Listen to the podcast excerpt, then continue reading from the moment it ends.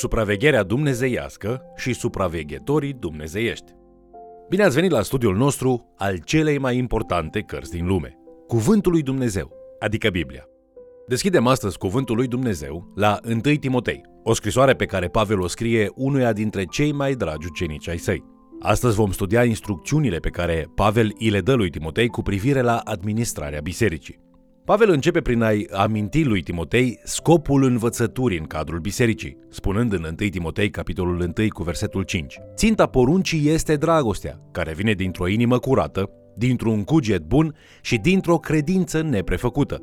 Pavel își întemeiază toate sfaturile pentru acest tânăr ucenic pe această mentalitate. Slujitorul nu dobândește cunoștințe pentru a câștiga argumente sau pentru a părea important, ci pentru a întemeia turma lui Dumnezeu pe o doctrină sau pe convingeri sănătoase. Rolul slujitorului este acela de a-și conduce oile la Hristos prin credință și dragoste.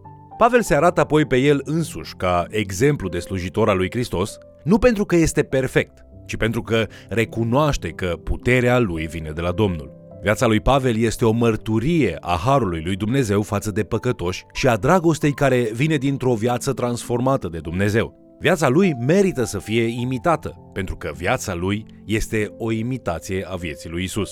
Acum, capitolul 2 începe cu instrucțiunile lui Pavel, cu ceea ce el consideră a fi inima slujirii, adică rugăciunea. Înainte de a intra în detaliile despre cum să faci slujba de slujitor al lui Dumnezeu, Pavel spune că trebuie să te rogi. În 1 Timotei, capitolul 2, cu versetul 1, Pavel nu se mulțumește să spună pur și simplu rugați-vă, ci mai degrabă spune vă îndemn dar, înainte de toate, să faceți rugăciuni, cereri, mijlociri, mulțumiri pentru toți oamenii. Ați observat că în acest verset sunt folosite patru cuvinte diferite pentru rugăciune? Următoarele versete continuă să ne spună de ce rugăciunea este atât de importantă. Citim că prin rugăciune putem avea pace, putem cunoaște adevărul și putem avea unitate în cadrul bisericii. De asemenea, tot prin rugăciune, necredincioșii pot fi salvați. Acestea sunt obiectivele pe care ar trebui să le aibă orice administrație de biserică. Dar Pavel spune că sunt imposibil de obținut fără rugăciune. Mai mult, citim în capitolul 2 cu versetul 8. Vreau dar ca bărbații să se roage în orice loc și să ridice spre cer mâini curate, fără mânie și fără îndoieli. Aceasta este o imagine frumoasă a închinării, dar probabil că vă întrebați cum pot face ca biserica mea să se roage în acest fel. Răspunsul este mai simplu decât vă dați seama. Dați-le un exemplu pe care să-l urmeze. Deveniți voi înșivă un lider care se roagă. După ce sublinează importanța rugăciunii, Pavel construiește un fundament teologic pentru Timotei prin aspectul practic al acestei scrisori. În 1 Timotei, capitolul 2, versetele 5 la 6, Pavel scrie Căci este un singur Dumnezeu și este un singur mijlocitor între Dumnezeu și oameni, omul Isus Hristos, care s-a dat pe sine însuși ca preț de răscumpărare pentru toți. Faptul acesta trebuia adeverit la vremea cuvenită. Acest lucru se potrivește cu ceea ce Isus declară în Ioan capitolul 14 cu versetul 6. Nimeni nu vine la Tatăl decât prin mine. Petru este de acord cu Pavel, spunând în Faptele Apostolilor, capitolul 4, cu versetul 12, în nimeni altul nu este mântuire, căci nu este sub cer niciun alt nume dat oamenilor în care trebuie să fim mântuiți. Pavel dorește ca acest păstor, Timotei, să înțeleagă că adevărul lui Hristos este motivul esențial pentru existența bisericii. Dincolo de aceasta, cuvintele lui Pavel pun în lumină și exemplul pastoral suprem, păstorul cel bun care își dă viața pentru oile sale. Această discuție ne duce la un subiect important din 1 Timotei, calificările pentru conducere. În primul rând, în capitolul 3, Pavel discută despre cea mai proeminentă poziție din biserică, și anume bătrânul. Există multe cuvinte diferite folosite în Noul Testament pentru acest rol, dar sarcina generală a unui bătrân este aceea de a supraveghea și de a conduce în cadrul bisericii pentru a păstori turma. În timpul lui Pavel, cuvintele traduse prin bătrân și supraveghetor sunt echivalente cu ceea ce am putea considera astăzi ca fiind pastor. Celălalt tip de conducător de biserică menționat în 1 Timotei, capitolul 3, este diaconul. Diaconul este un slujitor sau un administrator. Acești diaconi pot predica, pot preda și ajuta la detalii administrative. Ei pot avea multe abilități, dar nu au responsabilitatea de a supraveghea turma. Distinția dintre cele două poziții este importantă deoarece fiecare dintre ele implică anumite roluri și anumite responsabilități. Citim în Faptele Apostolilor, capitolul 6, versetele 1 la 6, că cei care erau de fapt chemați să predice și să învețe cuvântul lui Dumnezeu, distribuiau de asemenea alimente în comunitatea lor. Biserica din acest pasaj a recunoscut că păstorii săi nu se pot dedica pe deplin răspândirii Evangheliei, deoarece erau prea ocupați să se ocupe cu nevoile practice ale unui grup atât de mare de oameni. Drept urmare, ei au decis să formeze un alt grup de slujitori, numiți diaconi, care să se ocupe de nevoile practice din congregație, astfel încât păstorii să se poată concentra asupra nevoilor spirituale ale poporului lor. Pe măsură ce citiți aceste calificări, date mai întâi pentru bătrâni și apoi pentru diaconi, s-ar putea să observați ceva. Ele sunt aproape identice. În timp ce noi ne-am putea gândi la rolul unui pastor și al unui învățător ca fiind mai presus de ceilalți slujitori din cadrul bisericii, Pavel îi pune unul lângă altul. În același mod, un soț nu este mai important decât soția sa, însă ambii soți au roluri distincte. La fel, și bătrânul și diaconul îndeplinesc responsabilități diferite, dar la fel de importante. Rolul bătrânului are cerințe ceva mai stricte, însă acest lucru se datorează doar faptului că este o poziție de autoritate în chestiuni spirituale. În 1 Timotei, capitolul 3, versetele 2 la 13, sunt enumerate calitățile pentru ambii slujitori ai bisericii. Să ne uităm la o listă a acestora. Supraveghetorii și diaconii trebuie să fie amândoi oameni respectabili și cumpătați care să aibă o bună mărturie. Acești conducători nu trebuie să fie violenți. Ei ar trebui să exceleze ca exemple de ospitalitate. Ei ar trebui să nu fie iubitori de bani. Nu ar trebui să fie convertiți recent, ci să aibă suficientă experiență creștină. Ar trebui să fie respectați de cei din afara bisericii. Trebuie să fie soțul unei singure soții, Ceea ce nu înseamnă că trebuie neapărat să fie căsătoriți, ci că dacă au o relație, aceasta nu poate fi decât cu o singură femeie. Trebuie să fie capabil să își administreze bine familia. Supraveghetorul însă are cerința suplimentară de a fi capabil să învețe și să mânuiască în mod corespunzător cuvântul lui Dumnezeu. Acum, această listă poate fi văzută ca fiind cerințele generale ale lui Pavel pentru toți liderii bisericii. Chiar dacă biserica ta nu se referă la pastori și slujitori ca fiind bătrâni și diaconi, această listă se aplică pentru orice poziție de conducere în cadrul bisericii.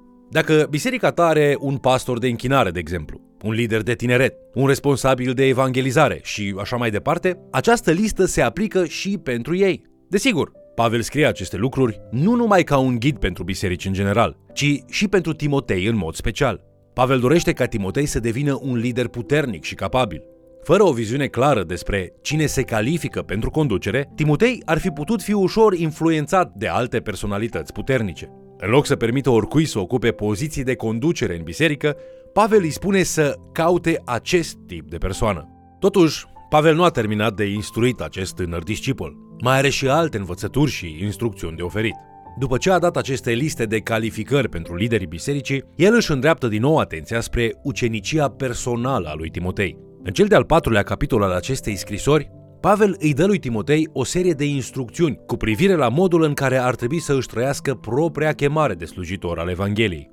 Deși acestea nu sunt neapărat cerințe, Pavel îi spune în esență, dacă vrei să fii un bun slujitor, iată cum vei trăi și ce vei face. El îi spune lui Timotei că trebuie, în primul rând, să fie credincios în citirea publică a Scripturii, atât în predicare cât și în predarea ei. Apoi, să rămână bine hrănit cu convingeri sănătoase din Scriptură și să evite fanteziile susținute în mod obișnuit. Să protejeze turma de învățăturile false. Să practice evlavia, care este necesară pentru a face față problemelor din biserică și din viață. Și nu în ultimul rând, să se dea pe sine însuși ca exemplu pentru ceilalți în vorbire, în comportament, în dragoste, credință și curăție. El nu poate salva pe nimeni dacă Isus nu îl salvează mai întâi pe el.